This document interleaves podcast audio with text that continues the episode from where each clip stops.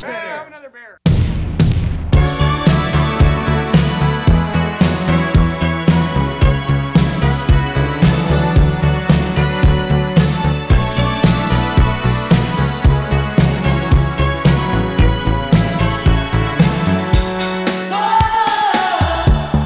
Hello，大家好，这里是日坛公园旗下的啤酒事务局，我是天。我是琪，我是丹尼，前面不用特意加日坛公园旗 下吧？你平时也不这么说呀？被你发现了，哎，我大家好，我是日坛公园的李叔。对，今天李叔总公司领导来视察工作啊，总归要把日坛公园提一提。没有，我是来这儿度假的，莫名其妙被拉硬被拉过来 了。哎工作了一会儿。是，是对，我们现在是在大理，我觉得这是我们可能录节目以来就是环境最好、最心旷神怡的一个场景。平时都是在会议室是，然啊，后这个小院子是 Danny 的小院子，下午实验室。然后 Danny 其实是今天我们主要的嘉宾啊，啊，李叔是陪聊嘉宾。那要不 Danny 给我们自我介绍一下？我是丹尼，然后我是独立酿酒师，酿葡萄酒的。我的品牌是西西之酒，你怎么不提你也会酿啤酒啊？我们是啤酒事务 局。啤酒是 个 hobby。对，对，第一次到丹尼的小院子，当时是五月份吧，就是和蕊蕊是我们电商小伙伴，嗯我们本春来天的时候，对春天的时候，然后我们想去山上爬山，然后后来去走到山上的时候，发现上面之前有一次直升机的事故，对，然后那个山被封了，然后走不上去，对，防火嘛。对，所以只能往下走，然后有很多这些小巷子吧。我们现在在凤阳驿，是一个大理的一个非常古老的一个村落，然后有很多小院子，以前的茶马古道吧，一小对段儿。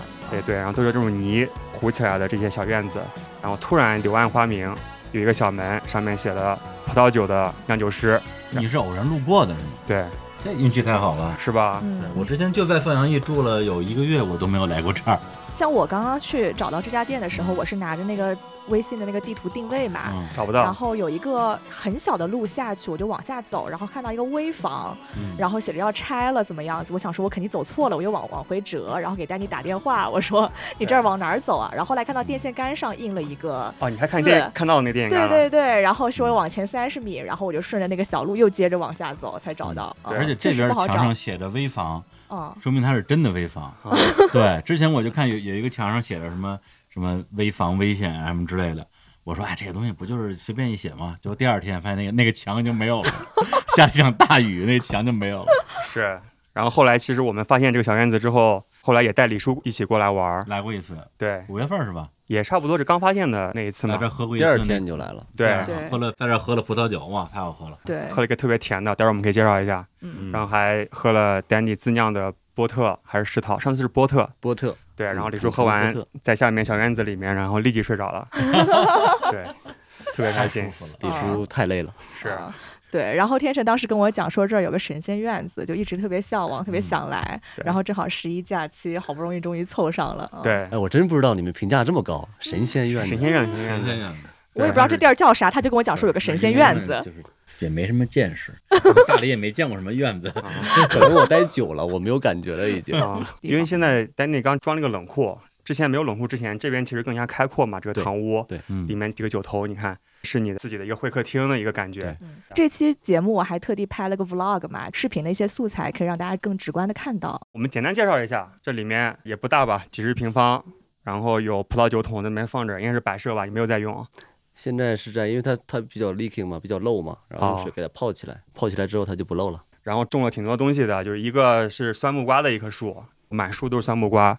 哇，前天还是大前天，我们在这边烧烤嗯，啊哎你，在这儿烧烤？对，你吃了吗？吃酸木瓜了？没吃，忘记了嘛。我们不是说本来要烤酸木瓜 嗯我块烤一下很好吃的，是吧？绝对好吃。忘记了，今天晚上继续烤。然后还有墙上面长了非常茂密的仙人掌，巨型仙人掌，对，这是干嘛用的早期应该是防盗用的， ？OK，嗯，被你拿来酿 cider，对它结了嘛，它结了之后就浪费了嘛，一利用一下。然后还种了酒花，酒花，酒花啊，那个是酒花、啊，哪个是酒花啊？那是那酒个花，但是种的不成功啊，没没开花。没啊结出来是吧？，对对。这个吗？对，嗯，青岛大花，哦哎，这就是那个酒花，然后以及很多其他的植物我也叫不上来啊、各种爬那个墙花的总认识吧？喇叭花儿，啊，各种各样的喇叭花儿。那是佛手柑，哦哎佛长手长的那个。佛手柑可以酿酒。嗯佛手酿啤柑酒它们挺香的，可以当香料。行，反正这是个神仙小院子，我们会在这期节目下面算了，我觉得也没办法写地址，就凤阳驿吧。对范阳对凤阳翼，自然己后找吧。对自你己能找到，说明搜我下午实验室，对，嗯，说明你搜得到定位我定位的还挺准挺的。准的，挺准的。对，嗯然后丹尼之后也会在我们某一个队友群里面，大家有缘分的话，可以在群里问他地址。好的，今天这期节目呢，我们主要是想请丹尼来给我们聊聊葡萄酒，没问题。对，然后顺便咱们待会儿可以聊聊在大理的生活啊，以及可能你也酿啤酒嘛，葡萄酒和啤酒的这些东西。好，然后李叔正好也是大理的本地人，然后大理的乡亲了，就待会儿帮我们顺便分享一下在大理的一些生活，啊然后一些嗯推荐的一些地方。你们先聊着，我先去抓蝴蝶了。行，咱们还是从怎么去学习葡萄酒开始聊吧。行，没问题。你是怎么我学之的？前是做 IT 的，后来因为不喜欢，你我东北就，人是吧？对东北人，嗯，听出来了。对口音还挺重的啊。后来我去新西兰读了个研，然后学的酿酒，之后工作了几年，后来就回国了。回国之后去了那个敖云，呃，干了一年，然后之后就回北京，回北京继续上班。但也还是做 IT，呃不是葡萄酒相关哦的，哦后来不是疫情了嘛，也也不想干了，然后就专职酿酒， OK，敖云是一个葡萄酒公司。对酒厂，也是个酒庄。 OK，嗯很厉害那种。哦，呃，就是被在 L LVMH 收购了以后，突然名他声们大啊嗯就是啊涨 LV 下面的，他们就是 Mount Hennessy，、然后应该是国内顶级的吧，国内最好的葡萄酒庄了已经。嗯 OK，你在新西兰学酿酒学几年我学了两年，还有一年实习嘛，在酒庄里实习，那就不算了。啊？所以葡萄酒是可以学两年的。对，因为它涉及到葡萄栽培和酿造，这是两个分开的部分，但是它是统一在一起的。 OK，那是怎么学呢？就平时是上一学理些论啥课呢，首先你要有一些生物化学的基础，然后你要先学怎么喝酒。你把酒喝明白之后，然后你喜欢什么风格，你喜欢什么特性，然后你再去学理论，理论会涉及到怎么去实现这些特性，然后，呃，你要去学栽培，怎么种葡萄，然后去怎么酿酒，后期怎么去包装、贴标、宣传都要学。哦，所以就不只是酿的环节，对，它包括包括种的环节。种的环节。对，之前来我们节目的啤酒的一些嘉宾，他们对葡萄酒可能是有一个偏见，啊嗯他们说好的葡萄酒就几乎取决于这个葡萄的好坏，所以说到最终都要去种葡萄。嗯，你同意这个观点吗？酒嘛，讲原料，这个葡萄种植就是栽培原料的过程。 OK，嗯，假如说这个原料特别特别优秀的话，假如说今年的风水特别好，今年的那个气候很适合，降水很适合，那你酿酒师所能做的事儿其实很少，就是它应该是什么样的，你给它表达出来就可以了。假如说今年的气候不好，雨水也不好，呃，那你酿酒师就要做更多的工作，去把这个酒的应该有的东西体现出来，这是 OK 酿酒师应该做的。啊，嗯李叔蝴蝶摘到了 李叔刚真去啊抓蝴蝶了，放走了，嗯放走了。啊，你对葡萄酒了解吗？我对葡萄酒就 喝过，好巧，我们也喝过。 完全不了解。啊就葡萄酒是拿葡萄酿的，我会认为就是在葡萄酒这块儿，栽培比酿造更重要。 OK OK OK，嗯行，那可能真的是啤酒的话，就酿造的过程，可能至少是不亚于它它的原料的好坏吧。我没懂，就你可以拿很普通的麦芽、很普通的酒花。嗯酿出来非常好喝的啤酒，但是如果是很普通的葡萄，它很难做出非常好喝的葡萄酒，可以对，这样理很解。难很对难。 OK，嗯行，那今天咱们是啤酒事务局啊、呃第一期关于葡萄酒的节目嘛，所以咱们可以就稍微浅显一些。正好咱们三个，都我不和太齐懂还有李 叔，我们都不太懂，嗯，太好了。啊，你就是对待小白一样，基础的一些知识吧，帮我们多分享分享。没有没有，啤酒啊跟葡萄酒也相通的，对原理是一样的，都是糖变成酒精的过程。 ，OK，行，咱们这些对比可以之后再聊，我们先普及一下基本的一些知识啊。行，比如说，我其实一直很好奇啊，嗯，葡萄酒就除了白葡萄酒和红葡萄酒之外， 还有啥分类嗯呃白葡萄酒其实是个很宽泛的一个一个说法， ？OK，这是从颜色上去分，嗯，但是还有的分是那种 still wine 啊，呃 sparkling wine，就是起泡有气酒儿还没是气静儿止酒，没嗯有气儿还是没气儿。啊，所以有不同的分类方法。对，那对你帮我们介绍一下吧，就常用的分类方法是嗯分为哪几种？呃，常用的一般就是说它是有有气泡的还是没气泡的嗯，但是你也可以按颜色分，就是你像橙酒，它也可以划分为白葡萄，橙是橙色的呃橙，对 orange OK， wine，它也嗯是白葡萄酒的一种，但是你红葡萄酒的话，它也，嗯，我们会说它是黑葡萄哦，OK，啊啊，它葡萄是黑的，它虽然说酒是那种偏红一点儿，但是它实际上是黑葡萄红茶在英文中也叫 black tea 嘛，啊，差不多哎，差不多有，这个意思。对对，OK，对那你和啤酒里面说艾尔大体分为爱尔啤酒和拉格啤酒也也差不多，差不多就是白的和红的，对，白啊的跟红的，或者白的和黑的。或者说你还有说加强酒这一说，嗯，加强是什么意啥意思？思？加强自己就的葡是萄酒往里加酒精，把那个度数变得很高。对酒精，对对蒸馏的酒精。对，一般是加那种像那个葡萄蒸馏之后，你可以叫它 brandy，加白兰地啊，嗯，然后就把它的那个呃，你们会喝到一种甜甜的，然后度数很高的葡萄酒，然后它就是发酵到一半的时候加入到了加强酒精，然后发酵终止了，然后它就变成了加强酒。这是波特嘛？就我当时去那个葡萄牙的时候，还去那个波尔图你怎么哪里都去过？参观了一下那啊差个差波不特多酒差不厂多，啊嗯，。对，上一次五月份的时嗯候，在你这边喝了一个叫做什么夏多内霞多丽霞多丽，嗯，对，那个特别牛逼。所以它是葡萄品种还是一种酿法？还是呃，它是葡萄品种，霞多 OK 丽是品种。 OK，嗯，那还有什么常见的品种吗？你可以给大家多分呃享，一比下。如说红的，这是 Cabernet Sauvignon，就是我们叫赤霞珠，然后像 Merlot、黑皮诺，这都是品种。然后像白葡萄里边的那个长相思，呃，Sauvignon Blanc，呃，雷司令，这都是品种。香格里嗯拉这边主要种的是什么品种啊？香格里拉主要是霞多丽是白葡萄，然后红葡萄主要是 Cabernet Sauvignon。我我想问一个特别基础问题，就是这葡萄是怎么用什么样的工艺流程把它变成酒的呀？呃，就是红葡萄酒跟白葡萄酒有一个特别明显的区别，就是红葡萄酒因为它需要色素嘛，它需要色素，需要单宁，它是连皮渣一起发酵，就是连皮一起发酵。就放不在一个不桶不里皮还是一个什么？呃，在发酵罐儿，这发酵罐儿可嗯啊以很多样化，呃，可以是一个池，也可以也可以是一个桶，都可以。然后白葡萄一般都是压榨之后的澄清的酒液去发酵，然后形成了白葡萄，白葡萄酒。嗯哦，哦，就就是去皮儿去果肉，对对 OK 这是最根本的区别，很很为什么会有这个区别呢？因为有的时候你像白葡萄酒，我们希望它变得很清爽、很易饮，可能不需要很多的单宁。啊，拉格哎，有有有，你可以这么理 解，呃，然后就让它变得很易饮一点，然后需要不需要单宁？所以说我们要把皮去掉，因为单宁主要在那个皮里边，它果肉里边是是是有少量少量极嗯微量的单宁，但是你红葡萄酒的话，我们需要需要单宁去撑起它的架构嘛，然后就需要浸皮哦发酵，所以红葡萄酒喝起来其实会比较涩，对对啊，那然个后白涩葡萄酒就清爽一点，就很清爽。嗯，但是也有很特殊的，比如说橙酒，橙酒它就是白葡萄，但是它是浸皮发酵的，就是它会有单宁，会有哦很强的酸，会有很多的果味在里边。 ，OK，嗯，反正现在的酿酒风格是很多变的，就是你可以用好多方法去处理一种葡萄。我很喜欢吃阳光玫瑰。嗯嗯，那像这种葡萄能拿来酿酒吗？呃，理论上是可以哦的，但只能说它这个品种呢，它不是一 个法定的酿酒品种。你去酿酒是没问题的，也可以喝，嗯但是它可能就得不到其他酿酒国家的认可，也得不到很多就是葡萄酒发烧友的，就是那个喝葡萄酒的人去认可它但。我就想说，阳光玫瑰这么好吃，它酿出来的酒应该挺好喝的。其实酿酒的葡萄都特别好吃，哦就是它的酸呀、它的糖呀、它的味道啊都很浓缩。嗯但是可能食用葡萄，你感觉它很甜，很有味道，但是做酒来说，可能远远的不够，它还达不到酿酒的那个地步。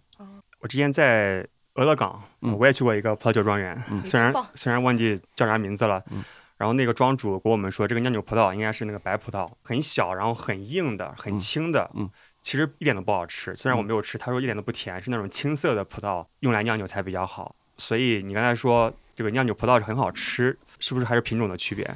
呃，对，分品种的区别，而且酿酒的葡萄，你说的它很小嘛，就是因为对酿酒需要一个叫我们叫皮汁比例，就 OK 是汁水跟皮的那个比例，我们需要它比例越高越好，就是皮越多越好，因为我们需要摄取很多的味道 哦，啊，因为果味道肉在皮里面。对，主要在哦皮里边，果肉和那个汁水里边的那个味道是很少的哦啊，哦，所以说我所以们葡萄小的话，它其实那个比例会更高，对皮多。所以说，我们很多就是酿酒也好，还是葡萄栽培也好的最终目的，就是想浓缩这个葡萄，让它变得更有味道，把更多的糖和味道浓缩在一个小小的葡萄粒里里边，然后去加工它，然后这样做出来的酒才能说，呃，无论是风味也好，酒精也好，还是它的酒体也好，都会变得很饱满。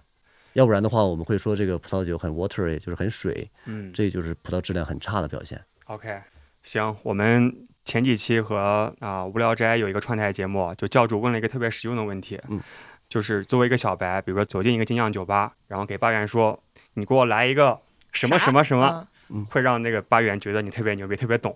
嗯 那我也有个同样的问题啊，就是咱们现在走进了一个葡萄酒吧，嗯， wine bar，嗯，你给应该叫侍酒师还是叫呃什侍么酒师侍酒师说，你给我来一个什么什么，嗯嗯会，让人觉得很厉害。葡萄酒讲究搭配，你看你点什么餐。假如说你点了一个餐跟你要的酒不匹配，侍酒师会感觉嗯你是个小白，你什么都不懂。但是你假如说你点的酒跟你点的食物很匹配，酿酒师会感觉嗯你懂。比如说呢，比如说啊，简单的就公式我们可以套用一下呃。举一的。个举一个简单的例子啊，比如说你点了一盘生蚝，啊、然后你点了个 Cabernet Sauvignon，呃中文叫什么赤赤霞霞珠珠，啊赤霞珠，它是一个很厚重的一个红葡萄品种， ？OK，呃这两个东西不配，这 嗨会产生很不好的那种反应。不好是味道不好还是味道不好，因为它那个红葡萄酒里边的很多物质会跟那个生蚝、海鲜类的东西产生反应，那个反应产生的那个物质吧，会让你产生那种很不悦的那种感 觉。不悦的？但是也分人，就因为每个人对那个味道的理解不太一样，你有可能他就喜欢那个味道，但也没问题。大体是什么味道？你试过吗？我感觉就有点像铁的味道，就是铁锈的味啊道，铁锈的味道，哦铁锈有的可味道，能。然后变得啊就是生蚝就会变得很腥然后腥气你搭配一个涩的东西啊，加在对一起就对会对，太就就不太对，又腥又涩，嗯 OK，嗯。但是你要点一个牛排，你要点一个红葡萄酒的话，就感觉还是很匹配的。但是也分酒，因为红葡萄酒也分很多产地、很多品种。那生蚝应该搭什么酒啊？生蚝你要搭一个白葡萄酒是可以的，你搭长相思是可以的，你要搭香槟更好了。对，嗯香槟是啥概念香槟就是香槟区出的起泡酒，啊、 ？OK，OK，才能叫香槟，其他地方出的起泡酒只能叫起泡酒。我现在知道了，点牛排点个红酒嘛，就任何红酒就差不多，大差不差。生蚝的话就白的就呗，红嗯红酒，嗯红对肉配红酒吧，嗯。白肉配对白酒。然后也有产区，就是嗯、呃比如说阿根廷，假如酒单上啊有阿根廷的 m i l b a c 嗯，有阿根廷的 Cabernet Sauvignon，嗯但是你假如说跳开了 m i l b a c 点了个 Cabernet Sauvignon，就不太正常，因为阿根廷最擅长的就是马尔贝克，就是 m i l b a c 马尔贝克是啥来着？也是一个葡萄品也是葡种，萄品种，中文叫什么？呃，马尔贝克，马尔贝克。马尔贝 克音译 行吧， 这个是嗯音译，哇，今天我就感觉突然感受到了李叔经常遇到的一个困境， 就是嗯听不懂。 啥也听不懂。就是很多产区都会有他特别擅长的。咱们就先喝你这个，然后以这个酒作为一个起点，嗯，帮我们介绍介绍。香，来干来来来来，杯 干！杯干干杯！杯！我们现在在喝的这个是一个赤霞珠吧，是吧？对，一八年的 Cabernet Sauvignon。你看赤霞珠是一个种植区域也好，还是就是受众也好，都一个很普及的一个红葡萄酒品种。我们会说它是叫酒王，就是因为它的适应能力很棒，然后它后期的提升的空间也很多。嗯因为它是一个酸度也好，还是单宁也好，都很充沛的一个葡萄品种。然后它后期的熟成都会有很多的变化。哎，那你刚刚提到说香格里拉这边种的比较多的是赤霞珠嘛？对，那香格里拉的赤霞珠跟别的产区的赤霞珠有什么明显的不同吗？香格里拉是一个高原产区，它是一个冷凉气候，呃，然后它在那个峡谷里边会形成一个小气候，它的生长季比较长，就是正常的生长季，可能到了九月份，到了十月份就要收获了，但是可能香格里拉的赤霞珠就可能要等到十月底才会去收获，这样呢，它的生长季会更长，它就会积聚更多的味道的成分在里边。你这个是香格里拉的对赤啊霞珠，对，给我们分享一下，就怎么品鉴一款葡萄酒。就是葡萄酒品鉴的话，你首先要看它的视觉效果，然后它的嗅觉效果，它它的味觉效果，你先要看它。 OK，嗯，你看一个葡萄酒的时候，你能看出大体的问题。有一些酒，假如说有特别大的那个问题的话，它会变得很浑浊。它应该是清澈的，是吧？没有葡萄酒是应该是浑浊的。嗯呃，也有现在最近几年的这些葡萄葡萄酿造已经非常的多样化了，它会有好多浑浊的酒，好多无硫的酒，它会视觉上看起来是有问题的，但是它实际上是没有的，它是一种 OK 风格。好的，好的。但是大部分我们平时喝的那种普通的 table wine 也好，还是其他的酒也好，它都应该是清澈的。好，这个是清澈的。对，然后你从酒也能判断出这个酒的大体的年份，它是年轻还是老，然后能看出来啊，能能大体能看得出来。比如说，你把那个这个杯放一个角度之后，你找一个白色的一个背景，你看到它酒的边缘会呈现出蓝色还是偏黄。它假如说偏蓝、偏 purple 的话，偏紫的话，就说明这个酒还很年轻。它假如说已经偏向于那种有点儿那种很棕色了，就说明它有年头儿，它是个老酒了。很什么色？棕，棕棕棕色，色嗯，棕不嗨让，嗯嗯嗯，就从那个酒的边缘东去北看，话这个还挺年轻的。这还很年轻的，因为一八年的赤霞珠来说很年轻。嗯，OK，哇，这学到了这个。然后你摇晃之后，它那个酒上会有那些流淌下来的那些小痕迹嘛，那叫 tear，它是酒浓郁程度的一种表现。呃是有机酸也好，还是酒精也好，还是残糖也好，都是一种表现。你能大体知道这个酒的浓郁程度是什么样的，然后从它的颜色，你能看出它是那种色素很厚重呀，还是说很单薄的酒，都能看得出来。好，我们看完了，开吃始完之后，你就可以去闻它，嗯，它的味道，它的嗅觉效果跟它的味觉效果有什么的不一样的地方？来闻它，你闻到了什么？我也闻一下，我也闻一下，很好闻啊，这很好闻，哦这很好闻，但是是是什么味道呢？这葡萄的味道我知 道，还还有吗？就是就但每每个每个葡萄品种它的那个标志性的味道是不一样的。比如说你像那个这个赤霞珠，嗯，它可能就更严肃一点，它更偏向于那种就是黑色水果，深色水果哎，，深色水果的味道，黑布里呃浆果类哎，浆果类的。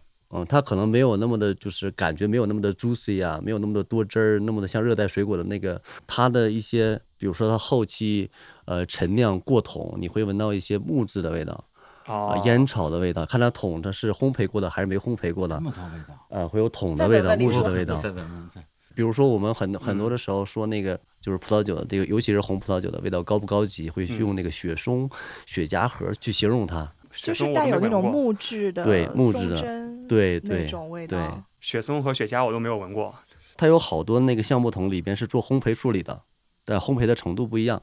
这些烘焙的东西，它会带来一些烟熏的效果。在去放进去发酵之前，里面的内壁，嗯，经过烟熏过是吧？呃，火烧、火烧过火烧过， ，OK，嗯，因为桶的成型，它一开始是很直的那些木板嘛，嗯，它在一面固定之后，里边要生一个炭炉， OK，它要烧一些木头，嗯一般都是烧的那个橡木嘛。这个木头一高温之后，它就可以去塑形，它就可以弯成一个桶状。加热的过程也会使里边的内壁产生那种焦化的那种效果。 OK，所以以这个酒为例吧，你会怎么形容它这个嗅觉？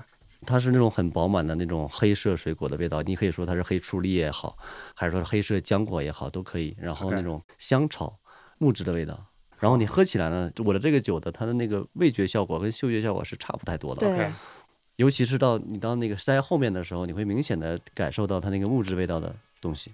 木质，但是你们不会去形容说这是什么木、什么桶，嗯，甚至过桶的这个年份。也会说这个问题，就相当于呃涉及到你刚才那个问题了。嗯就比如说你说一个酒的时候，如何能快速的显示你的逼格？对，嗯，就我们会说，哎，它过的桶，过了多久的桶，过了大桶还是小桶？大桶跟小桶的差别是什么？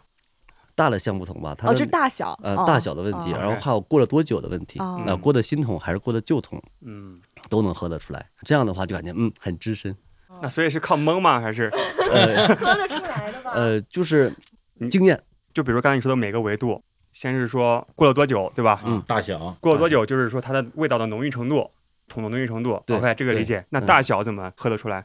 一般很大很大的桶，它产生的那种那种木质味道的效果是很有限的。啊，因为接触面积小。对，就是面积小，但是你要小桶的话，它的效果就会很明显。通常来说，一般桶都是二百二十五升，但是有更小的。但是同样很明显的桶味，你怎么知道是过了越久还是过了一个小桶呢？呃，有的酒它的那个木质效果就不明显，有很多酒是因为它过了是一个很旧很旧的桶，虽然说它时间很长， OK 但是它的那个摄取的桶的味道就已经很有限了啊、呃或者说它用了一个很新的桶，但它短时间就可以摄取到足够的木质的味道就可以了，就可以暂停了。一般我们做酒的话，都会用一些酒去过桶，用一些酒去不过桶，然后最后我们会做一个混合，然后达到一个非常理想的状态。这是个简单的做法，因为我们达不到像那种特别资深的那种酿酒师，他可以单纯的用过过桶的方法就可以控制一个酒的味道。 Blendery 就类似咱们那年喝的自然啤酒，对对也是对要过不同年份的桶，然后混在一起的，对，调和在一起的。调和在一 起就，做出你想要的表达的那个味是的道。就像熬云的酒，它有一部分的酒会放到新桶里边，新桶的味道会很足。有的时候他会把一部分酒放到第二年的桶里边，还有一部分酒是放到陶罐里边，然后产生的效果是不一样的。他最后会把这几种酒混合在一起，达到一个最理想的状态， OK，所以就是看，然后闻，然后喝，差不多了。差不多了。这就是一哦个评价一个酒很规程化的一个流程。 OK，嗯我觉得这聊葡萄酒感觉是个非常非常大的话题啊，嗯就咱们有不同的方式可以聊。那今天咱们就比较简单粗暴啊，正好你这边有什么酒，咱们就顺着这个酒来聊吧。好，嗯然后除了这个赤霞珠，你还有一个橙酒是还有吧？一个橙酒，还有一个冰酒。一个冰酒嗯，那我们咱们就分别聊呗，行，你是想聊还是想喝呀？ 我只能你 跃跃欲试，边聊边喝嘛，嗯这才是我们做节目的乐趣。哎嗯，啊，顺便说一下，这个酒是可以上线的是吧？可以有卖有的的吗卖吗？有的卖。 ？OK，那好，那请大家关注一下啤酒事务局的微信公众号，然后我们会上架第一款我们卖的葡萄酒，丹尼亲手酿的，很棒。香格里拉的葡萄，每在年产量大概大也力不酿多的吧？嗯，不多，呃，几种酒加起来也就是五千到六千瓶。行，大嗯家就随缘买。对赤霞珠是吧？赤霞珠非常好，非常浓郁。来下一款，下一款试一下橙酒吧，好的，哎呀，我今天干嘛来 了？我抠反了，把头包吐出来。 哎呀，跟着混的感觉真好，跟着什么？跟着混的感觉真好。嗯可以划水，对啊， 想说的时候说两句。多少年没有在节目里划过水 了，这是一种怎样的享受啊？隐隐回归了，对吧？啊，对啊，那你你接下来会换一个风格，更加的轻松。我进去。对对对，更加的自然，播客本来就是自然的东西，自然主义。哦，成就真的是橙色的，就是哇，长见识了，李叔。琥珀一样，它真好看。来，李叔闻一下，闻一下，闻一下，闻一下，它有一点橘子汁儿的那种感觉。之前和 Nico Nico 喝的那个干白，那个霞多丽的干白就是这个葡萄压榨的，就是自流汁儿，然后剩丝下柳的汁儿，呃自就流汁是儿我们叫 free run，就是它可能没有经过特别大的压力，就已经从葡萄里边啊，呃流出来头了。道麦汁。哎，你可以这么理解，呃，差不多这是最好的一部分，最好的部分。 OK 然后去去酿普通的那种干白葡萄酒， OK 然后剩下的皮渣就可以用来做橙酒，呃这是我的方法啊。 OK，但这是普遍方法吗嗯，可能并不是。 ？OK，嗯，这是 Danny 的秘方。这个方法其实我是跟那个做那个 rose 的方法里学的，我们先讲这个橙酒，它闻起来，我觉得是有对 cider 它用苹的也是苹果的味道。因为我做这个橙酒是跟红葡萄酒是一样的，是它的发酵过程中是有氧气参与的，所以它有氧化的成分。氧化的成分之后，它就会很复杂，真的，我闻起来像 cider，就青苹果的。青苹果呀，然后那种很有一些香料的 味道，柑橘类的东西。你闻起来就觉然后得他用的你又也是一上网个了香格里拉的霞多丽，是吧？对，也是霞多丽。你要正常的霞多丽来说，它会有嗯很多热带水果的是是味道。这种橙酒的话，就会有氧化的效果，就会嗯产有生点那种放其他的味道屁。对，因为它也没有加硫，也没有加那种品种酵母，所以这个是霞多丽，它属于橙酒，但是它的品种是霞多丽。霞多丽的葡萄。嗯做的橙酒，霞多丽不是黑葡萄吗？霞多丽是白葡葡萄，，那你怎么做成了一个红葡萄酒啊？那那是是他们赤霞那是珠赤啊霞啊珠。啊啊哦啊！啊混了混了混了混了。霞家的。 OK，对，好，嗯，你喝起来像什么感觉？就我觉得这对啊个还很挺开胃的，因为赶酸紧度比分较享高。酸度高，嗯不是它跟白葡萄酒有什么区别？你可告诉告诉我口感。我觉得比白葡萄然酒要单宁，有一点单宁。对，有单宁感。就更加复杂一些，就白葡萄酒就比较干净的、嗯清澈的一个好味下道口，但对这然个后是有一水点果点花香，嗯，它那个架构会更立体一点，因为它的嗯酸、它的单宁会撑起来一个很有架构感的一个体系，然后 OK。体系里边再充填一些味道。你会怎么描述它？你这个酒我会说它有一些茶感，就茶是因为感它有单宁嘛。 OK？它有些茶感，然后它的酒精可能酒精度可能会偏高，因为那年的成熟度很高。它作为一个白葡萄酒十三度的话，可能会偏的偏厚重一点。然后它会有一些柑橘类的东西，它会有一些 spicy 的东西， spicy 的东西就。是香料香料类的东西，所以橙酒就是白葡萄带皮发酵带皮发酵。啊，就做出来的。而且只用嗯二道麦汁，这是你的方法，但不一定。嗯，但是不一定， OK，嗯，因为我们做红葡萄酒的时候，假如说我要做一个桃红，会先榨取一部分它那个红葡萄的那个汁儿，然后做桃红，然后剩下的部分去做红葡萄酒。但是这个方法就是套用在橙酒上，其实我感觉也是可以的。但是你要控制它的浸皮时间，因为它的那个皮质比例是很高的。 OK，其实我们在家里也买过你的酒，是那个易拉罐装的，它就明显和这个不一样。嗯就首先它的颜色是深的橙色，其次喝起来有非常强的泥土味儿，然后就湿湿的，有点像湿抹布，就那种就更加 funky 一点的味道，就更加 funky 的那个味道。啊对所以我觉得就从喝的角度非常不一样，简直不像是一款酒。就对是因为它里边是硫的含量非常的低，嗯然后酒的稳定性可能会出现一些问题，就是它的善变性会更好，就，OK，是它更善变。简单来说就是你还需要更多时间来去测试对这个罐装。对，因为我也是第一年做橙酒，我也是 OK 哦跟风嘛因为这东西突然间火起来了， OK，对然后我想试一下。 啊，行，那这个咱们就不上了，等你那个罐装稳定我们再上。对，因为现在我也要出瓶装了，因为那哦罐装，因为它壁很薄嘛，对，它长途运输，假如说高温的话，它是很敏感的。这点和灌啤酒也很像。我们有很多很厉害的那些做桶啤、生啤的精酿酒厂，啊，他们刚开始做易拉罐儿也是要测试至少半年，才有可能做出来和生啤的品质比较接近接近的一个酒，所以很正常。嗯对对对慢慢测试吧。对这个酒的东西，而且你直接从发酵桶里拿出来，和你灌装之后肯定是会有区别的。是的，是的，是的。嗯行，李叔喜欢吗？这款酒？对，色香味都没问题，嗯，就是不知道啥味道？啥味道。回头瓶装了给李叔寄一瓶，行，没问题。我哦我自己下单买是，去啤酒十五必局须必须的啊微信公号。我直接这款从桶里没给你有打，啊你！不需要灌装。啊对好对对好好好那我不走了。行，对，等七天我就能喝酒了。所以这个橙酒有适合搭配什么餐吗？橙酒的配餐它比白葡萄酒要更广，嗯因为它里边有高酸，它里边有单宁，可以配的东西会很多嗯。比如说，它可以配好多中餐，因为中餐的盐和辣会更多一点儿，但是它有酒体嘛，它酒体很大嘛，然后就是可以去搭配一下。 OK，嗯，但是你假如说很多白葡萄酒来说，它不适合搭配很辛辣的东西，嗯哦，这个就可以配一些什么辛辣一点儿的中中餐，川菜、哎嗯，对对，火湘锅，菜、火锅，嗯， OK，然啊后喝这个。你说这个酒跟这个这个菜呢，它这个搭，就是为了让酒和这个这个菜本这个味道在口腔里有一个混合，是吧？就是能达到一个更好的效果。啊就一加一大于二。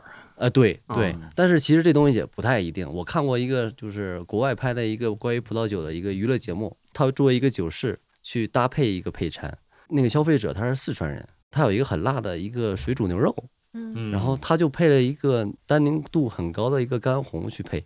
正常来说，可能你一个辣的东西加一个单宁高很高的东西之色后，的东西，哎，会把这个辣味儿无限的放大。但是他理解为，嗯，这个四川人很喜欢吃辣的，嗯，那我就多给他一点辣。嗯我就配了一个干红，这样的话也可以。哎，那这个酒的味道啊，这个酒香跟这个菜香啊、肉香，比如咱就水煮牛肉吧，是先吃一块牛肉，吃完了，然后再喝一口 酒，嗯还是先把牛肉放在嘴里，然后就 喝就在嘴里搅和搅和，一口酒吧还是把牛肉放在酒里面一起 喝。你还是得把肉先咽了。 对然后再搅拌，哦并不是用酒在嘴里泡着肉。对，哦，对那对那这个味道有什么能混合的？但是肉在你口腔里有余香呀。嗯，嗯嗯，就那个肉质的那个香气。嗯哦对呀、对呀、啊，生蚝也是，生蚝也是，哎呀而那而且那个肉很那多之就前是我那吃种法都错了，啊，你是含你是含着它， 嗯别在嘴含里给着它含着搅生拌。蚝，恨不得哎，OK，长姿势了。长姿势了，长姿势对了，哎呀，你待会儿还有一个冰酒，对吧？对对，但是我觉得咱们就不妨啊、呃聊聊呃白葡萄酒吧，因为你嗯今天正好没有，但是嗯其实是和橙酒是相关的嘛，而且白葡萄酒是咱们喝的非常多的。而是且白葡两大萄类酒，之我一白葡萄酒我真的是特别喜欢喝哎我，我也是，嗯我之前完全就是不喝葡萄酒，就是我觉得那个单宁的那个味道太重了。嗯对，直到这两年偶尔吧出去玩儿，然后朋友说给你开，就是那个谁，企鹅吃喝的那个志伟，是对，在北京有一次，在他的一个就是他的一个店吧，嗯他就说，哎，这儿有一个是宁夏的还是哪儿的，一白葡萄酒，我当时就喝了三瓶儿，就开了嗯三。瓶儿，对，直接就是不是我自己喝的，我们几哦个人直直接开，直接小时候开你了说酒三量瓶儿可以，太好喝了，哦对对，我觉得哇，原来原来这才是我的本对命，你还记得是哪个哪种葡萄吗？说出来什么味道了吧？嗯就是你比较喜欢的，就是白白葡萄酒的类型，酸甜吧，又酸又甜的。又酸又甜，就是少女的味道。啊， 对我我就是喜欢喝少女的味道，对，因为我不太喜欢甜的嘛，但是我发现有一些白葡萄酒是可能是偏酸，然后发的很干，气泡感很足，所以就特别爽，就像喝一个气泡饮料或者喝啤酒一样，嗯，就特别爽，甘嗯爽甜口，甘甜，它不是那种齁甜，啊甘甘甜。对嗯后来我跟张成又又去那儿喝了一次，又喝了三瓶儿啊啊，就说明是真爱喝。真能喝。 ，OK，是 就是这葡萄酒，然后喝起来的话，也要跟你的饮酒的环境、天，气要相关。比是如说你在海边儿，你就不太适合去喝一个很严肃的干红，嗯还是要清爽一点儿，对就是对然后果香足一点儿，对，呃，然后最最好爽一有点儿小气泡，来个来哎个香槟就很棒。是对我之前喝过一个就是鲜咸口味的一个白葡萄酒，嗯就感觉特别适合在海边喝，嗯就那种嗯有点咸湿感。哎，你这啊个咸就很高级嗯，一般这个咸都是那种矿物质含量很高的酒才会有哦。嗯。OK，那帮我们讲一下呗，就白葡萄酒有哪几种常见的风格，常见的，比比如他们的典型说，特征。嗯，比如说我很喜欢的雷司令，我也很喜欢那个长相思，嗯然后霞多丽我也很喜欢。但是因为霞多丽比较特殊嘛，霞多丽是经过乳酸发酵的白葡萄酒，你可以不过，你也可以过。它的那个口感和其他的白葡萄还不太一样，哦，它会乳酸菌发酵，就是它的那个乳酸发酵会让酒体变得更圆滑一点儿，更顺口一点儿。哦，呃嗯嗯，但是你假如说像雷司令呀、像那个长江丝，它就可以做的很清更爽、干净一点很儿，嗯干净。就是它没有外部头酵母，葡萄皮本身的葡萄对你把那个葡萄温度回升到了那个室温之后，它可能那个乳酸菌就开始作用了，因为那个这个葡萄酒里边，它那个葡萄皮上什么菌都有， OK。有酵母，它也有乳酸菌，然后它就哎就乳酸发酵了。所以霞多丽是人工投了乳酸菌吗？呃，有的酒庄会投，有的酒庄 OK 不投。你像长相思的话，就是新西兰就很擅长这个品种，嗯然后它也新西兰也做出了那种很有新西兰代表性的长相思，它的味觉效果啊就非常的清爽，就非常符合这国家的气质。但是你像那种德国的雷司令呀，啊或者说那个法国北部的雷司令，或者说霞多丽，它也会有它本身的那个风土带来的味道，都不嗯太一样，看你个人喜好。像新西兰，它就属于一个温度比较低的国家，嗯它总体温度比较低，然后所以说新西兰的很多葡萄酒都是以白葡萄酒为主导，然后红葡萄酒是比较稀缺的资源。对，嗯、但是他们种的那个 Pinot 也种的很多，因为 Pinot 它也喜欢冷凉的气候嘛。呃，然后它的风格可能就会酸度很高，很清爽，然后果味儿很足。但是你像澳大利亚这种国家，它做的那个白葡萄酒呢，就可能会变得很浓郁，颜色就能看得出来，它的颜色就会可能会更深一点儿。新西兰的酒可能白葡萄酒会偏向于黄绿色，但是你像澳洲的酒，它可能就会偏向于金黄，很厚，嗯哦，这是口感上就会明显的感觉到它的酸度会很低，酒精度会很高，然后它的那个果香会更浓郁一点儿。但是这个浓郁和不浓郁呢，你也不能说好与不好，只能说它的风格。 OK，所以哎，新西兰的啤酒花也是那种很浓郁柑的。橘香气比较对炸裂的，所以跟对它的葡萄还是有一些共性的。呃，我觉得就是这个它的新西兰的风土的条件，使得它的无论是酒花也好，还是葡萄也好，都具备了一些它呃应该有的一些气质，然后就能体现的很好。比如说，你像新西兰的叫什么叫 n e w s o n Sauvignon，就是它的一个很出名的一个酒花嘛。那个这个酒花就白葡萄酒的那个这个味感觉会很多。这还挺有意思。哎，那我们讲到香格里拉这边产的霞多丽，它的一个特点是什么呢？因为这边呢，就是气候条件就是不是特别的稳定，每年。你像我，你像喝的这个去年呢，它就是成熟度很高，然后它的降水呢也比较均衡，它就会体现出那种很饱满的感觉。但是像今年雨水很多，它可能成熟度就没那么高，而且有一些虫害，这样的话就对它的那个酒体的风格有影响。但是这个后期我要去看它的那个条件去调整一下酿造的技术。 OK，所以还没有形成一个比较统一的。嗯，但是风它它这嗯个风格其实还是蛮统一的，就是因为它是一个高原的一个冷凉气候，它的无论是赤霞珠也好，还是它的那个霞多丽也好，都偏向于一个哎比较骨感、比较清爽的一个，就一个不会感那觉么热带水果香气爆炸的。对对对，它可能会偏轻一点儿。 OK 嗯骨感。嗯， OK，学会了哎学到这个了。词很高级，骨感，它如何成为一种味道的？呃，骨感的话，我们一般会说就是酒的骨架感，这个骨架感主要是由那种酸度和单宁来构成的，因为它是比较冷嘛，它又是高原，所以说它的酸度保持的很好。酸度好的话，它的那个骨架感就一下撑起来了。中国人不喜欢吃酸的，但是这个酸度很重要。这假如说一个酒嗯不酸的话，它就有点儿死板；但是有酸的话，就感觉嗯很活泼、很活跃。所以骨感是跟这个酸度直接相关的。酸度和单宁，丹宁，嗯，那这骨感这个是是 bony 吗？你可以这么说。嗯嗯、可以啊，李你叔说。英文可以啊。 不是吗？哎，因为你像，假如说这是一个很热的地方，比如说澳大利亚、南哦澳，比如说你像那个美国的纳帕，就是他们的那个成熟度很高，它的那些其他更肉系的味道就会更多一点儿，比如嗯说热带水果呀这种东西会更多一点儿，比 OK，较圆润，对，一点儿很圆润，嗯行，嗯好，那正好喝完了，咱们进入下一个。啊嗯，李叔特别爱喝的，就上次 嗯喝了一杯，立即睡着了， 啊，那个酒真是好酒，甜甜的少女 酒。我那个酒特别像那什么酒，就是葫芦娃里边儿那个那个水娃蛇精给他喝那个酒啊，说好酒好酒好酒，然后最后就睡着了，就啊对，就睡在了那个酒酒缸里，啊，对，就是那个酒，他哎，他喝的是啥酒来着？冰酒。啊，原来是喝的冰 酒。看来那个葫芦娃那个老爷爷可以啊。 不是他喝的不是老爷，就是葫芦娃那个娃，啊他喝 他喝的那个也他喝的也是冰酒，没有，我是说画葫芦娃的老爷爷，啊 对，老爷懂，老爷爷懂。啊，就这个，好像对，就是这个。我们先倒一点，我涮一下杯子。这瓶是我没加 logo 也没有蜡封的一个 冰酒，嗯，加啤酒事务局 logo 吧，啤酒事务局乘以联西西名酿标造。做个联名。李叔，你那个节目是讲什么的？你问了个好问题，我也不知道我这杂节谈目嘛讲什么呢。对，啥讲什么都讲，就是讲点儿我们能能聊明白的东西。行，对，酒什么的就就聊不明白，就没怎么聊过酒。聊过精酿啤酒，这不是跟你聊的吗？不是刚才你十几期就聊过一个酒吧，哦后来酒吧把人家聊关门哦了，嗯对，给你自己来。聊黄了，冰酒拿过来我闻闻。哇，这个，嗯，味道很好，有一股哎呀，我说不出来的味道。蜂蜜呀、热带水果呀、坚果的味道。成熟点的少女的味道， 成熟点的少女，酸涩，甜美，很甜这是美一，款甜美的酒。我也只能看看，顶多闻闻。你上次不是一下就喝 了喝了一杯吗？那是我年轻的时候，啊五月份的时候， 现在不行了。五月份比现在年轻。对对对，啊，这味道太好闻了，受太不好闻了了，我受不了了。熟透了。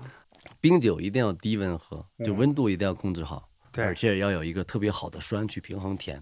嗯，你对虽然说它感觉到很甜，它其实酸度很高的，它可能比这橙酒还要高。哦，你这个酸度是算出来的吗我们会算一个总酸，叫 TA。 ？OK，呃，然后我们平时喝的话，就是不能说哎，喝起来是甜还是酸，这个喝起来它不太准。嗯我们一般会通过那个舌头、口腔分泌的唾液来判断，哦分泌的多就是酸，分泌的少就是不酸。所以是以你的舌头的唾液为 准。呃，对，对，并不是以感觉为准，感觉而不是准。它，而是以它的刺激引发的反应为准。哦对 OK，对所以你你会喝一口把唾液给吐出来，吐出来然后看测量一下 看有多少盎司。 哎量一下有多少毫升唾液。你们这节目太爽了，一边录一边喝， 李叔要不要加入啤酒事务局啊？ 可以啊，可以啊。客座主播，等我把我里边的事儿弄黄了，我嗯弄黄了， 我失业了，我就我就投奔你们。来我们分享一下这个我觉得冰酒就是那种很香甜，对然后很适合饭后来一杯这种当甜美甜品对对嗯，餐后小甜点，对的，对，然后有那种蜂蜜的香气，啊蜂蜜，热带水果、坚果的味然道后。它更多的是那种桃子、杏子哎的合伙类对一对点的，对对对对嗯对我觉得有点像蜜的，就是蜂蜜发酵的，对那种高度的蜜的酒，对，蜂蜜酒，它品种是威戴尔，中文叫什么？威戴尔，维戴尔，嗯威戴尔，就是跟加拿大的冰酒是是一样的。所以这个也是在香格里拉种的吗？对，但是可能地区不太一样。 OK，嗯。那你帮我们介绍一下这个冰酒是咋来的？冰酒它就是一个通过物理的方法去浓缩果汁儿的过程。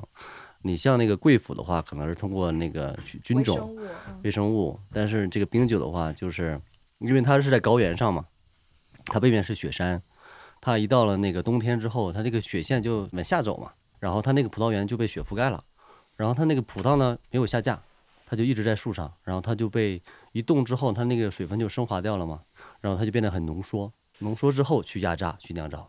你把那个水杯放到冰箱里，它结成冰之后，它其实它那个水量是减少的，这是博客吗？博客的工业不对，嗯等一下，但是伯克不是，伯克是它凝固之后把冰渣去掉，所以其实是它原有的其他的物质，比如说牛奶啊，比如说啤酒酒精保留得更多。嗯嗯但是你这个是冰酒没有那么的冻的没有那么的厉害，因为它需要一个温度的范围。它你会假如说升特别华特别冷的话，它可温度能葡低萄反树而都会死了。升华哦，，对，水分它会升华这个掉。不一样。嗯升华跟挥发，物体变成，但是一般来说是温度高才会。会升华，它现在是温度低升华了，就感觉很温低温温升温华温度低是升华，温度高是蒸蒸发。发，啊，行吧，好， 升好华了，一个是升华了气体变，所以固体酿变酒一液定要有体升升升华 物理的基础。 OK，OK，OK 固体变气体跟液体变气体吧。对，这是两种不同的方式嗯方法。 中学化学在中学没学好学一次的， 真是。这物理，初中物理，哎，这是物理啊，初中物理，物理，物理 完了完完了完我了不，要去了。啊 再。干一杯，再干一杯，来，我们那个节目没法录了，嗯， OK，反正不管怎么说，它的水分掉了一些，没了。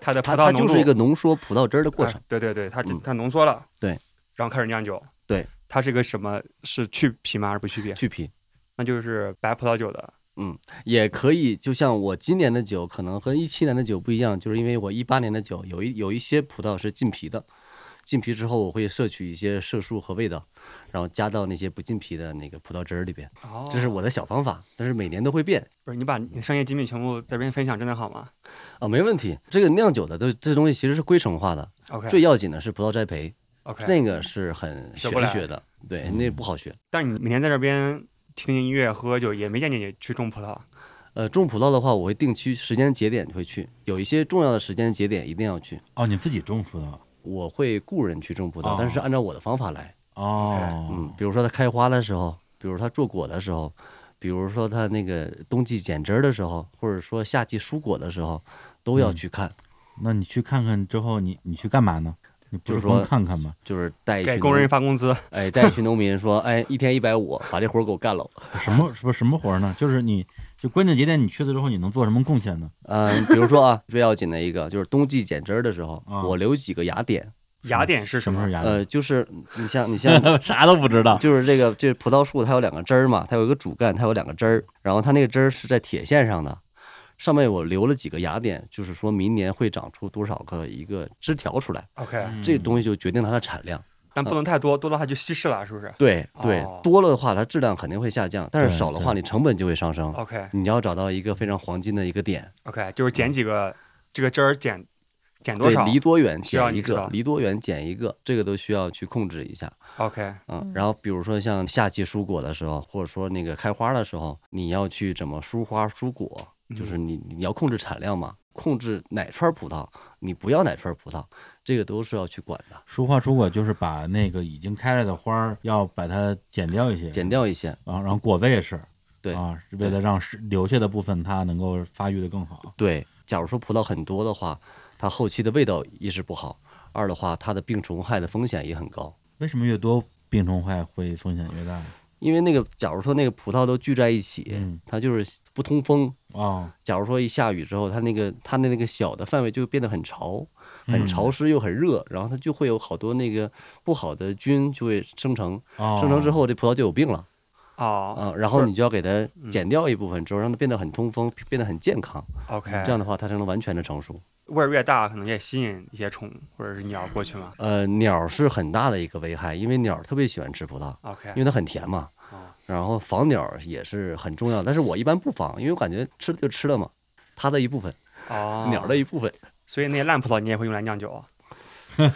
不能用烂葡萄，烂葡 萄要要一颗一颗的剪 掉，嗯 OK 剪掉，嗯，哦，这个人力成本就很高。对了，这里边就是没有什么鸟鸟屎葡萄酒之类的，是吧？这个臭了，因为因为那酿酒这个葡萄它不洗嘛，啊，所以上面应该会有一些这鸟个的东微西。生物。呃，但是其实你可以理解啊自为然的它一是部风分土的一部分，，风土的一部分。对对，一共鸟味儿就是香格里拉的鸟儿跟 那个波尔多的鸟儿的死的味儿不一样。嘴里淡出鸟来。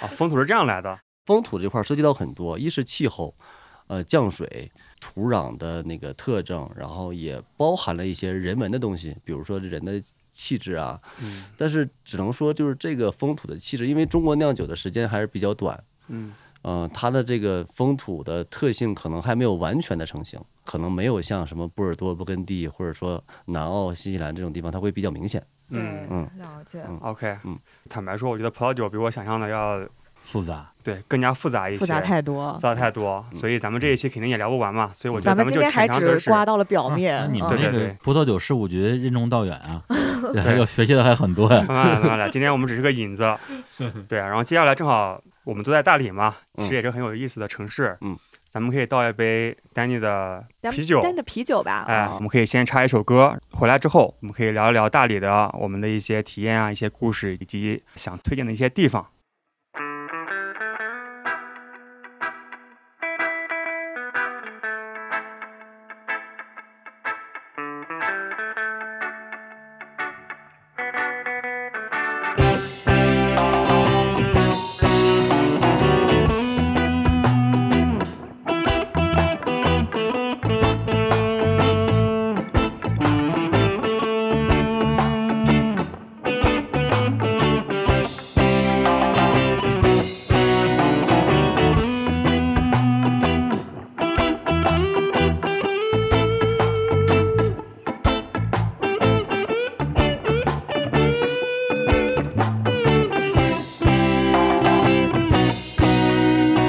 蓝天白云间，山后是神秘的傈僳之乡。变幻无常时，有位热爱音乐的少年。爸妈告诉他，趁着年年轻去寻找梦想吧，离开了家乡，独自踏上未知的旅程。想去牙买加，或是大利福尼亚，人们都站在街上，分享爱与和平呀。想去牙买加，或是大利福尼亚，人们只要经过那里，就拥有梦与自由啊我想可以喝这个滇红拉格，还有吗？有，啊有还有啊啊，我啊，想就要喝好，了是吧？好了，差我不多想要了。试一下 OK 这个。行啊行，他是说香槟酵母低温发酵，加入云南滇红红但茶但但是实实验性很强哈。啊，我们来尝尝。没事，我们什么酒都喝过，各种奇葩的酒。嫣红对，前两天还没好，刚好的，被你赶上了。来的早不如来的巧，来的巧不如身体好。是不是很像茶？哎，真的，可以，你放了云南红茶，对，放了滇红。哦，真的像茶哎。你这个滇红是怎么加进去的？冷萃呃泡好了放进去吗你？不来点儿？呃，冷萃一部分，煮沸的末段，直接加茶叶还是茶泡好的那个？冷萃的时候直接加的茶叶，但是煮沸后期的话，我我是加了那个直接茶水，有茶味儿吗？闻起来是相当浓郁的红茶的味道，伴随着一点麦汁的甜感。因为我担心就是煮沸的时候，假如说直接放茶，它的单宁感会很重。李叔闻闻，给李叔闻闻。真的真的真的很好。所以 Danny 是怎么开始酿啤酒 的呀？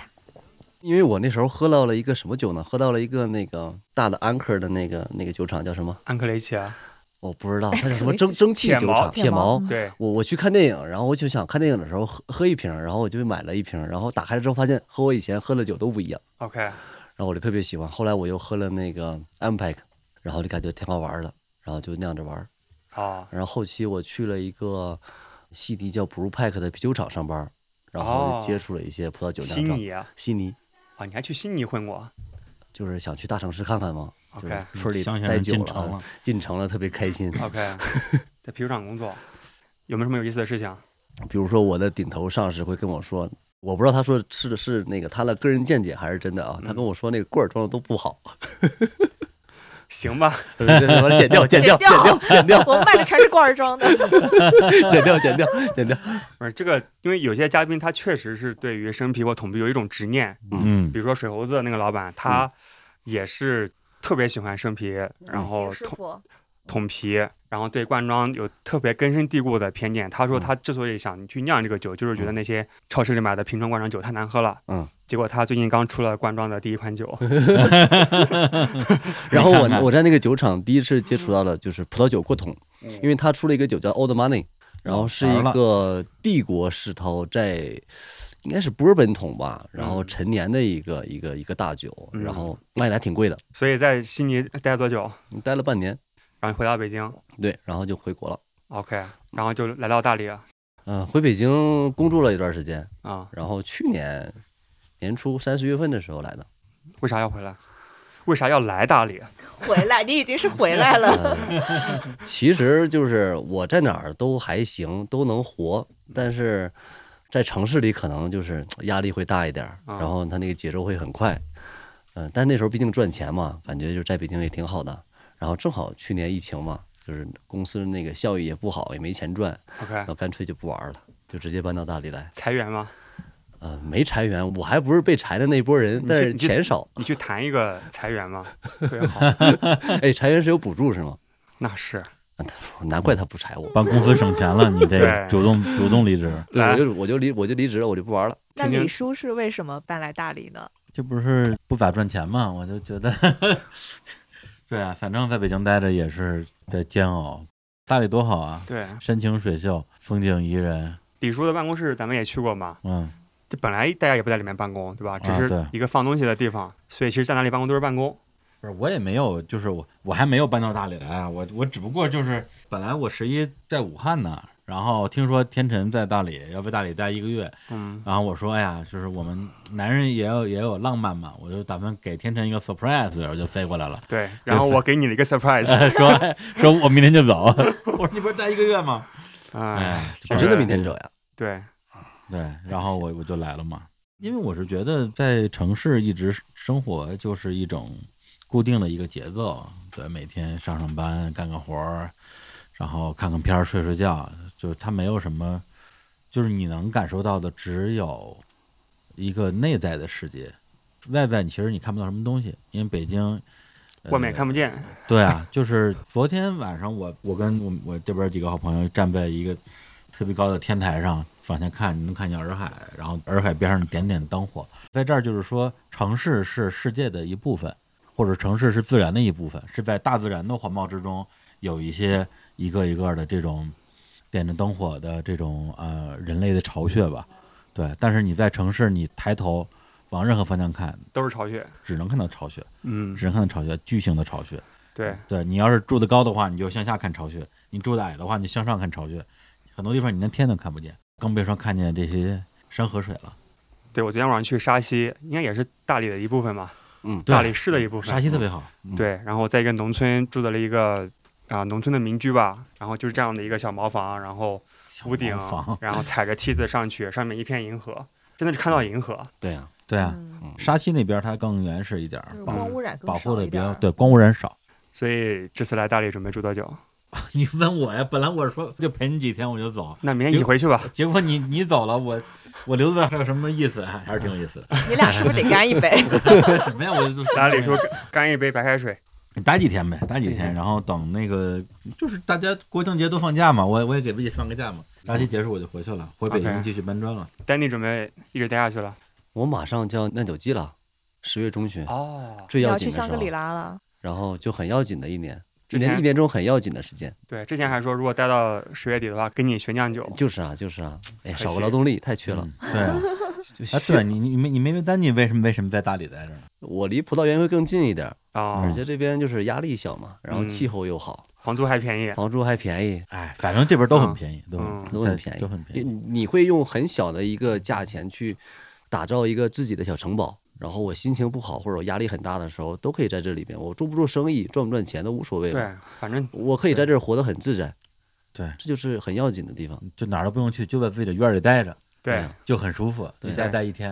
啊，嗯有你在客北人嗯京，你身边人都天天都是都是搞钱还贷款，然后你嗯发现有一天没收入的时候，你会发现天哪，没法过了。其实你兜里钱还是挺多的，这钱必须得花到好的地儿上嗯才是有有价值的嘛。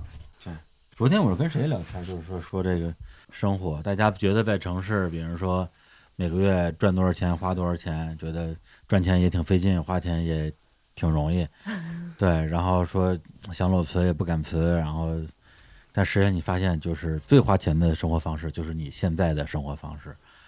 对你只要能能跳出你城市这种生活方式，把你那个什么房租啊、交通啊这些钱夸夸，包括买衣服的钱夸夸一省，在这种穷乡僻壤，你就可以过得特别神仙一样的日子，然后还不花什么钱，嗯，对，真的是可以弄个特别好的院子。这点，其实我也有点体会啊。就从四月份辞职之后，专门搞啤酒事务局，嗯，对吧？收入缩水了几倍，哎但是精神富足了，哎，啊就时间有了。哎，生活质量是不是提高了？我觉得生活质量，我觉得可以勉强持平吧。嗯但是收入减少了几倍，但是我的花费也减少了几倍，嗯，因为之前有很多，有可没能必是要的。对，啊在公司里面，可能大家的压力啊，就可能给公司，比如团队的一些花费啊，或者是大家都在买的东西，我也要买啊。对。其实是有很多莫名其妙的花费，嗯而且可能说你工作压力太大了，就需要对你需要花需钱，要消费给自己减压，对买一堆就是其实你知道没用，但是你不买受不了了，嗯就因为觉得自己太委屈了，工作太累了。是因为其实属于你自己的时间，这个时间是对我来说，它可能真的是价值几万块钱每个月，所以其实这样算下来就挺好的，时间很宝贵。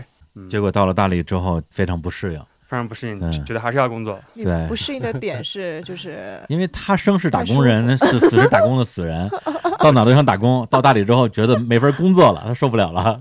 我觉得这个就是现在也是有一个新的词叫做自我 PUA。嗯，就现在明明咱们可以轻松一点儿，对吧？咱们自己物质上的要求可以低一些嘛。嗯但是可能就是觉得要干活儿，嗯就比如说工作日大家都在工作，嗯我一个人就像李叔一样在洱海旁边发呆，啊，我又你不会是什内么心，有负罪感吧？ 对啊，我又不是一个像日坛这么大公司的一个 CEO，对吧？我凭什么？你可以像我一样嘛，大理一住住半年，让让齐录音，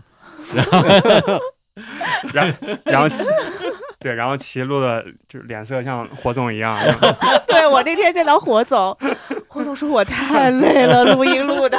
哦，所以每期都是你是吗？不是然后耐是克，我们俩一起。对。哦对但他要在大理休息半年，那不得我自己一个人录半年哦哦吗？哦是吧不？是我们轮流啊，对你在大理也可以录啊，这你你跟对跟丹尼录，天天录，对，哎，我们把那个葡萄酒的方方面面给讲清楚，嗯对就把你懂的全部给你掏出来。我然后葡萄酒十五局就有了嘛，对对对对对，对，所以其实可能真的是打工打得太久了，有一种所谓的职业习惯。对，你可以说它好，但是也可以说它就需要反思吧。嗯，我感觉上班特别上瘾，因为我之前不在大理的时候是每年秋天来酿酒，相当于你就要请两个月的假，或者说直接就是离开工作。前几年的时候，有一年我就感觉，哎，这工资特别好，就是一一一个月赚了好几 K，然后又很轻松，我就问我我还今年要不要去酿酒？我就感觉这个挺危险的，就是感觉上班很上瘾，一旦你不上班之后，就感觉缺了点啥，我就感觉哎不应该上班。自我 PUA，这叫卓越是一种习惯，我靠，对， 追求别追不要求这样卓 追求卓越，呃，毒鸡汤，一般公司 CEO 都喜欢讲这种话。对我是换了一种卓越的方式， 用不同的方式卓越一下，可以，李叔你牛逼。就像我做这个行业，会说一些很违心的话。我不说我之前在哪上班儿，但是我是做葡萄酒贸易的。之前，A 老板给你了一批一批酒，然后说吹吧，我知道这酒不好，有问题，但是你要去昧着良心去吹这个东西。嗯，我假如说不懂，可以没问题，你但这是我吹什么？就这酒就多说好这东西呀，好， 哎好哦， 好把这酒卖吹出去牛啊我，以为把它吹掉。我说，对呀、然后然后我这就不好，你在 还想是得啥？还是得吹了，然后我关键是我还很我好懂几箱，你把它吹了。主要是我还很懂这个东西很，懂然后我说的每句话都是昧着良心在说， OK，我感觉哎太就不哦自爽。我很矛盾，哦不好不好，对不好对 这个工作对不好，我觉得对不要做骗人的工作，就是嗯就是，这样自己内心会扭曲的。对对，就是你起码不要说假话。对，咱们的工作都不需要说假话，我是们吧是真的觉得好喝的酒 对啊，就你上们架卖一对啊，卖你。们卖的都是好喝的 酒，对嗯，咱们以前卖的无人机也都是好的无人机，对，对， 也不是所以才会有人听， 嗯就是因为都大家都想听个实话嘛。嗯，对。日坛公园也是好节目。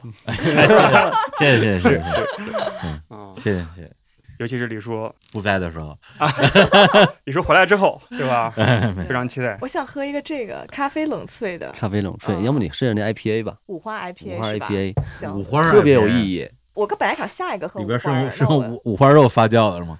就放了五种酒五种花你酒。这个花点，不是你们你们什么你们的啤酒下面什么什么绿豆什么什么各种奇怪的西番莲西番莲西番莲都都都都出来了，我天然后上次和教主录节目，深圳有个酒厂叫做半吨精酿，啊！他问是哪个半吨，我们说就是你想的半吨啊，他说啊是那个扎马步那半吨，就是每个行业的人想的东西不一样。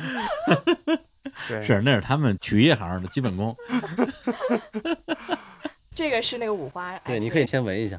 我觉得丹尼还是专业做葡萄酒，嗯，啤酒是业余的，我这啤酒就喝着玩儿，对，坦白说，但是葡萄酒真的很好喝。嗯，谢所谢以谢谢。所以就是啤酒你觉得不行是吧？我觉得，因为咱们咱就们毕是那竟个是见低低情商高情商回复，哎，不是，就是我我觉得啤酒很多时候咱们去一个新的地方，包括我昨天去沙溪，有一个加拿大人开的一个啊，小我店，看到你的朋友圈叫了， Peter，对、嗯他有两个酒头，他其实不是自己酿，也是在本地一个酒厂运过来。我觉得说实话，就是和咱们国内一线厂牌相比是一般，但是在那样一个环境，然后喝到那么新鲜的啤酒，有这样一个小院子，然后对着天空拍个照片，我觉得这个体验是无与伦比的。嗯味道只是体验的一部分。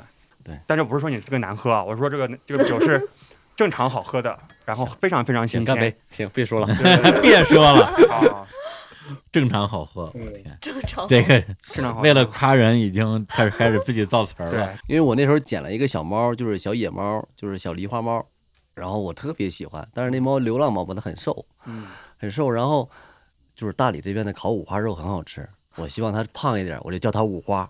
啊，真的和五然花后有关后系来它就嗯就有病了，就没了。没了 OK 之后，我就感觉很遗憾，我再也不想养猫了。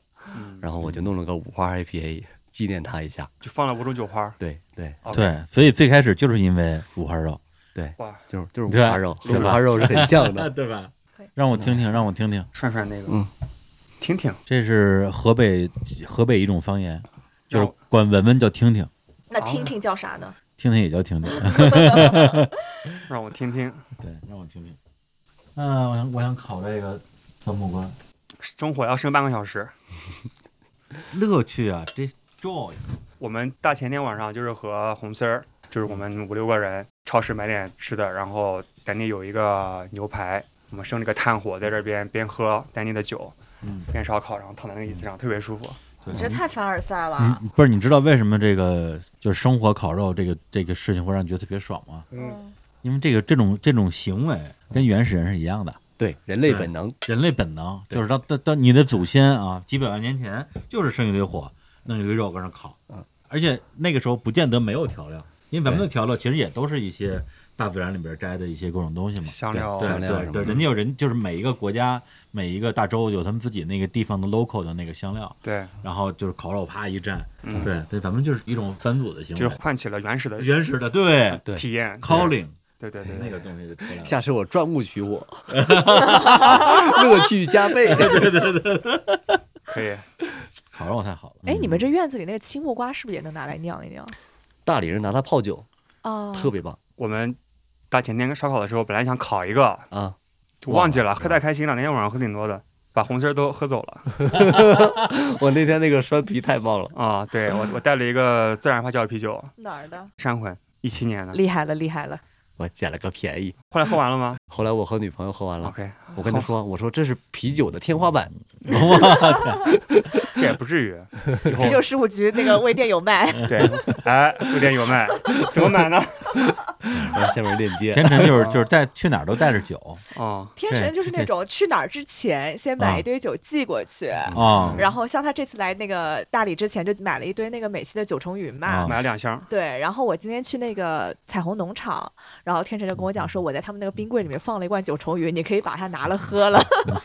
所以我这就接管了天成的那那罐酒，就连上了，隔了两天对，不特，别开心没。有，不是我为你放的，是我忘记拿了。我知道呀，我本来放了两，带了两瓶，然后喝了一瓶，有一瓶忘记拿了。 行，我就接下来，要不这样，咱们给大家推荐几个咱们在大理喜欢的吃吃喝喝的地方来你就们结几束了个大理原住民，啊。推荐我去哪儿吃？你你吃辣的吗？还行，吃不了太辣。嗯，火锅要想吃吗？好，火锅别吃了。大理这边，啊嗯大理有什么？特色的？我特别爱吃一个烤鱼，就是在那个广武路交叉路口的那块儿，它那个门脸儿挺小的，然后也挺不起眼儿的，但是坐满了人。它那儿烤鱼挺好的，叫什么“今生有缘烤鱼今生有”，缘，非常的土，这店怎么听起来感觉不是很好吃？哎，但是非常好吃，嗯啊、啊非常好吃。它是哪种风格的烤鱼？嗯，你也不能说它是它是白族风格，嗯，我感觉和那个它感觉是那种万州烤鱼的衍生版本，它的鱼很新鲜，然后下料也很足，就很嗯好吃，又不贵。李叔，那好，我李们叔，推你荐一下你。给我推荐哪儿？过了这个村啊儿没这个店的，就是比如说像在大理菌啊像菌菇火锅是可以吃的可以。啊，整体我我不喜欢，就是我觉得不好吃。但是现在菌菇季过了吧？现在十月份了，啊好像过了啊啊。对，反正如果一定要吃的话，有一家叫花艺间，在古城里边是可以去的。嗯然后还有就这边有一个这种叫铜瓢火锅啊，的对牛肉，这个是是好吃的。有一家叫张家园的，呃不错，我一会儿可以发给你。好，白族菜的话有两个可以推荐，一个是那个呃瑞丰园儿，瑞丰园儿它就比哎，较我像。我我本来打算今天晚上是吧去吃瑞丰瑞丰园园啊儿它这个，个地儿呢，就是属于菜品的味道是没问题的，特别正，嗯但它整整体的环境就一般，就是嗯比较嘈杂一点儿，然后就像是一大食堂。呃，一般我就是说不想费脑子的时候，我就去日丰园儿吃。如果你是你要是想顺便去那个海边儿走走，雪儿海边儿上有一叫海悦饭庄的，中午我刚吃完过来，那怎么样？海悦还可以吧？就上菜有点慢，啊但确实每个都很就好风吃景。很嗯好是吧？它有一个清蒸的什么公鱼，海公鱼，嗯对，超好吃。对，海悦饭庄是可以的。这些都是基本上比较云南这边风味儿的。还有一家我是特别推荐的，是一家吃过桥米线的，嗯对，就号超爱称号称是就是大理这个米线圈的爱马仕啊，天花板。那个饭馆在大理小院子那边，叫万石翻秀。万石翻秀对，，哦然后他那个一碗米线就是一份儿米线吧，两百多吧？这么贵，对，两百多。但这是在大理的物价已经算啊很对高了吧？嗯但是确实特别好吃。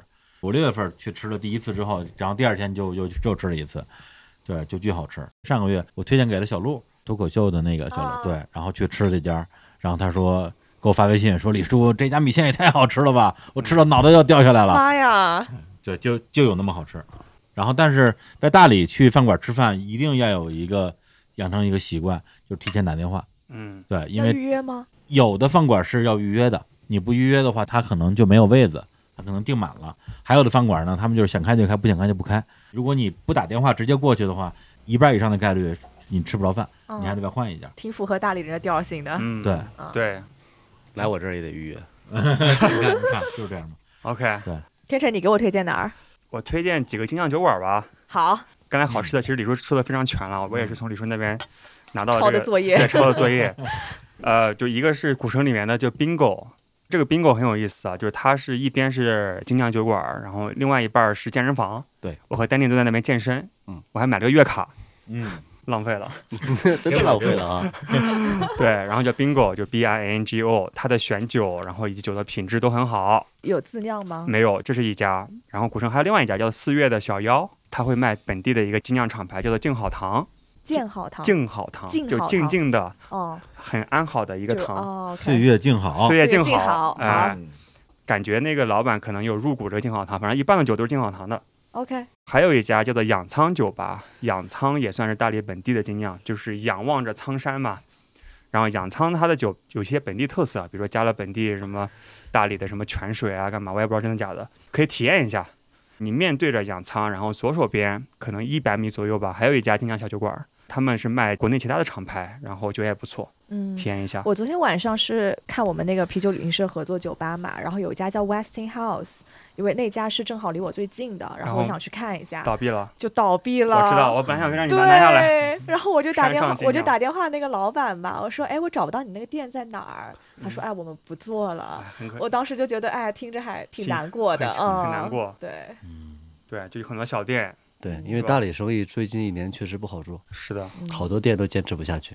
所以大家来大理多去这些小店，多吃吃喝喝，支持大家的生意。嗯，好的，今天晚上嗯吃一下，行，那咱们今天就聊到这里差啊不多，啊、嗯，本来是一期葡萄酒的节目，结果后半期是关于大理旅行各种攻略，也挺好嗯 的。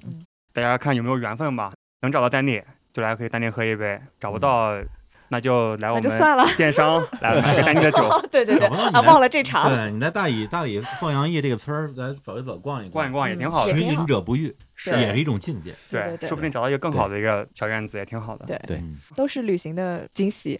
那今天谢谢丹尼，然后谢谢李叔突然客串啤酒事务局，倍感荣幸。没有，就就这么录节目，我觉得还是很快乐的。好好好还有酒喝，以哎，后对多来，可惜李叔喝不到。谢谢，谢谢。哎，谢谢丹尼。这是 Idiot Rising。